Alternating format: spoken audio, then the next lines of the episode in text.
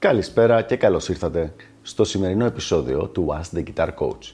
Η σημερινή μας ερώτηση είναι η εξής. Πώς μπορώ να χρησιμοποιήσω το YouTube για να εξελίξω το κιθαριστικό μου προφίλ στον κόσμο; Μια πολύ ωραία ερώτηση λοιπόν, η οποία έχει σχέση με social media και με music promotion, συγκεκριμένα πώς μπορεί να προμοτάρει κάποιος τον εαυτό του και να γίνει πιο γνωστός στους κιθαριστικούς κύκλους και τους μουσικούς κύκλους γενικότερα, χρησιμοποιώντας συγκεκριμένα το YouTube. Το YouTube είναι μια πλατφόρμα η οποία δίνει έμφαση στο βίντεο αποκλειστικά και έχει βοηθήσει πάρα πολύ κόσμο να αναδείξει τη δουλειά του. Υπάρχουν πάρα πολλοί τρόποι, συγκεκριμένοι τρόποι, θα μιλήσουμε πολύ συγκεκριμένα, με τους οποίους ένας κιθαρίστας μπορεί να προωθήσει τον εαυτό του και να γίνει πιο γνωστός εντός εισαγωγικών στο YouTube. Θα τους δούμε λοιπόν έναν έναν και να δούμε τι μπορεί να κάνει ο καθένας για αυτούς. Πάμε να δούμε. Νούμερο 1 λοιπόν. YouTube Guitar Competition. Κιθαριστικοί διαγωνισμοί στο YouTube.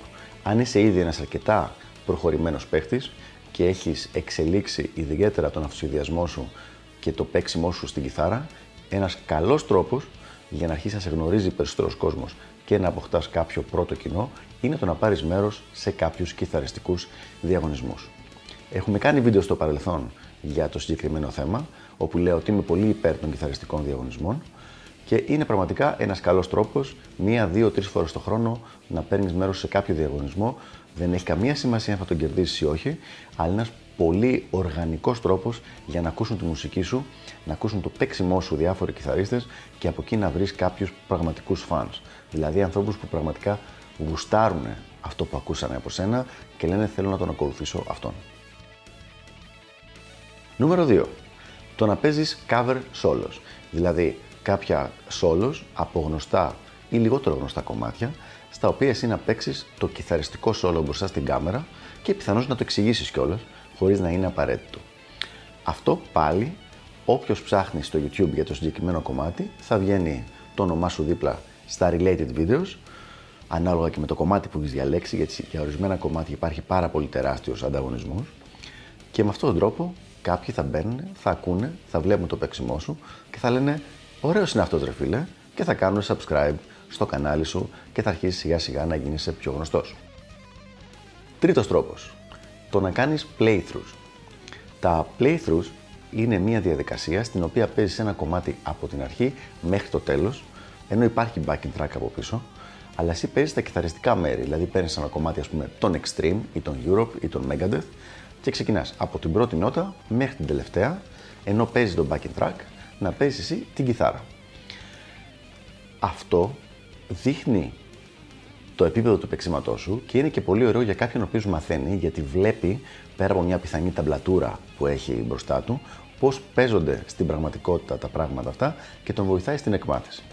Είναι ένας πολύ ωραίος τρόπος λοιπόν για να αποκτήσεις επίσης έξτρα κοινό κάνοντας αυτό το πράγμα. Συνήθως χρειάζεται λίγο πιο επαγγελματική δουλειά από ότι απλά ένα κινητό που τραβάει ένα βιντεάκι. Καλό είναι δηλαδή τα playthroughs να γίνονται με 2-3 κάμερες και να γίνεται ένα καλό video editing. Ε, αλλά πέρα από αυτό είναι ένας ωραίος τρόπος για να δείξεις το παίξιμό σου. Επίσης, extra bonus είναι ότι αν κάποια μπάντα ενδιαφέρεται να σε τσεκάρει για το παίξιμό σου, είναι ένας ωραίος τρόπος για να δει ότι μπορείς να παίξεις ένα ολόκληρο κομμάτι και ότι δεν είσαι απλά αυτό που λένε στη μουσική one trick pony. Δηλαδή, να μπορείς να κάνεις μια φρασούλα πολύ εντυπωσιακά, αλλά να μην μπορείς να κρατήσεις σε επίπεδο ρυθμού, δυναμικών, καθώς και σταθερότητας ένα ολόκληρο κομμάτι. Οπότε βοηθάει έξτρα σε αυτό. Γενικά, πολύ ωραίος τρόπος για να αποκτήσεις και κοινό. Νούμερο 4, και ένα από τους αγαπημένους μου τρόπους, το να κάνεις ένα επαγγελματικό βίντεο κλιπ κάποιας δικής σου σύνθεσης. Δηλαδή, αν συνθέτεις δική σου μουσική και προμοτάρεις τον εαυτό σου σαν solo κιθαρίστα, παύλα songwriter, ότι γράφεις δηλαδή δικά σου, δικά σου κομμάτια, τότε το να κάνεις ένα επαγγελματικό βίντεο κλιπ σε κάποιο ή κάποια αυτά τα κομμάτια είναι μια πάρα πολύ καλή ιδέα. Μέχρι τη στιγμή που βγαίνει αυτό το βίντεο, έχω ήδη τέσσερα βίντεο κλιπ με δικές μου συνθέσεις, τα οποία έχουν κάνει αρκετές δεκάδες χιλιάδες views και ως εκ τούτου αρκετός κόσμος έχει κάνει subscribe στο κανάλι μου και με έχει γνωρίσει από αυτά τα κομμάτια. Είναι λοιπόν μια καλή περίπτωση, ένας καλός τρόπος για να δείχνεις και το παίξιμό σου και τη μουσική σου και να έχεις και πολύ ένα ωραίο επαγγελματικό πράγμα που να μπορείς να δείξεις σε μια μπάντα που μπορεί να διαφερθεί για σένα, σε κάποιον ο οποίος θα θέλει να συνεργαστείτε, οτιδήποτε. Είναι ωραίο να το έχεις αυτό το πραγματάκι έτοιμο, ένα ωραίο βίντεο κλιπ. Σίγουρα βοηθάει δηλαδή στην επαγγελματική σου πρόθεση. Και πάμε τώρα στο νούμερο 5. Είπαμε πριν για τα playthroughs σε cover songs, κομματιών δηλαδή άλλων καλλιτεχνών. Αλλά μια πολύ ωραία ιδέα είναι και τα playthroughs δικό σου κομματιών. Εκεί άνθρωποι οι οποίοι μπορεί να τα έχουν ακούσει ή μπορεί να μην τα έχουν ακούσει, μπαίνουν για να δούνε το playthrough και να δούνε τι παίζει ρε παιδί μου αυτός ο τύπος, που μπορεί να έχουν ακούσει απλά το όνομά του. Αν εσύ λοιπόν παίζοντας το κομμάτι καταφέρεις και τους κερδίσεις, με αυτόν τον τρόπο έχεις αρκετούς καινούριους fans του παίξηματός σου. Και εδώ είναι πολύ σημαντικό να το επαναλάβω, το έχω πει και πιο πριν, να είναι fans του παίξηματός σου. Γιατί απλά κάποιος που σου κάνει subscribe για οποιοδήποτε άλλο λόγο, δεν έχεις κάποιο λόγο, δεν έχεις εσύ κάποιο λόγο να τον έχεις subscriber. Οπότε είναι σημαντικό να μην είναι ό,τι να είναι αυτοί που κάνουν subscribe, αλλά πραγματικά να ενδιαφέρονται για αυτό που παρουσιάζεις. Πάμε τώρα λοιπόν νούμερο 6. Ένας πολύ ωραίος τρόπος, λίγο, πιο, λίγο λιγότερο τεχνικός και μουσικός, αλλά αρκετά σημαντικός και σίγουρα έχει δουλέψει σε πάρα πολλές περιπτώσεις, είναι το να κάνεις reviews εξοπλισμού.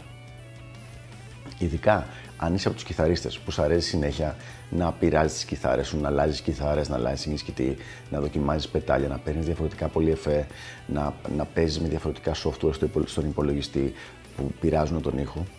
Είναι μια πάρα πολύ καλή ιδέα το να κάνεις ένα κανάλι ή ένα μέρος των βίντεο του καναλιού σου να ασχολείται με αυτό το θέμα. Είναι κάτι το οποίο έχει βοηθήσει πολύ κόσμο, το οποίο βοηθάει κόσμο να μάθει καινούργια πράγματα και να δει τον εξοπλισμό και σίγουρα θα σου κερδίσει αρκετούς fans. Μια πολύ καλή ιδέα λοιπόν. Και πάμε στο νούμερο 7, το οποίο είναι κάτι ακόμα πιο σπάνιο από, τις, από το προηγούμενο που ήταν ο εξοπλισμός. Και εδώ μιλάμε για συνεντεύξεις. Το να κάνεις συνεντεύξεις με άλλους κιθαρίστες, με άλλους μουσικούς, οι οποίες να γίνονται host είτε στο δικό σου κανάλι, είτε στο κανάλι κάποιου online κιθαριστικού ε, fanzine ή περιοδικού. Είναι μια πάρα πολύ καλή ιδέα για να τραβήξεις κάποιον έξτρα κόσμο από τον κόσμο αυτού του περιοδικού προς τα εσένα. Αυτό δεν είναι καθόλου, ε, πώς το πω, ανήθικο, γιατί όταν γίνεται μια συνεργασία, αυτός ακριβώς είναι ο σκοπός. Το περιοδικό θέλει να τραβήξει κάποιον, κάποιους από τον δικό σου κόσμο και εσύ θες να τραβήξεις κάποιους από τον κόσμο του περιοδικού ή του webzine αυτού. Οπότε λοιπόν κάνοντας συνεντεύξεις ή κάποιες παρουσιάσεις κάποιων μουσικών, είναι μια πολύ καλή ιδέα για να μπορέσεις να κερδίσεις έξτρα κόσμο για το YouTube κανάλι σου.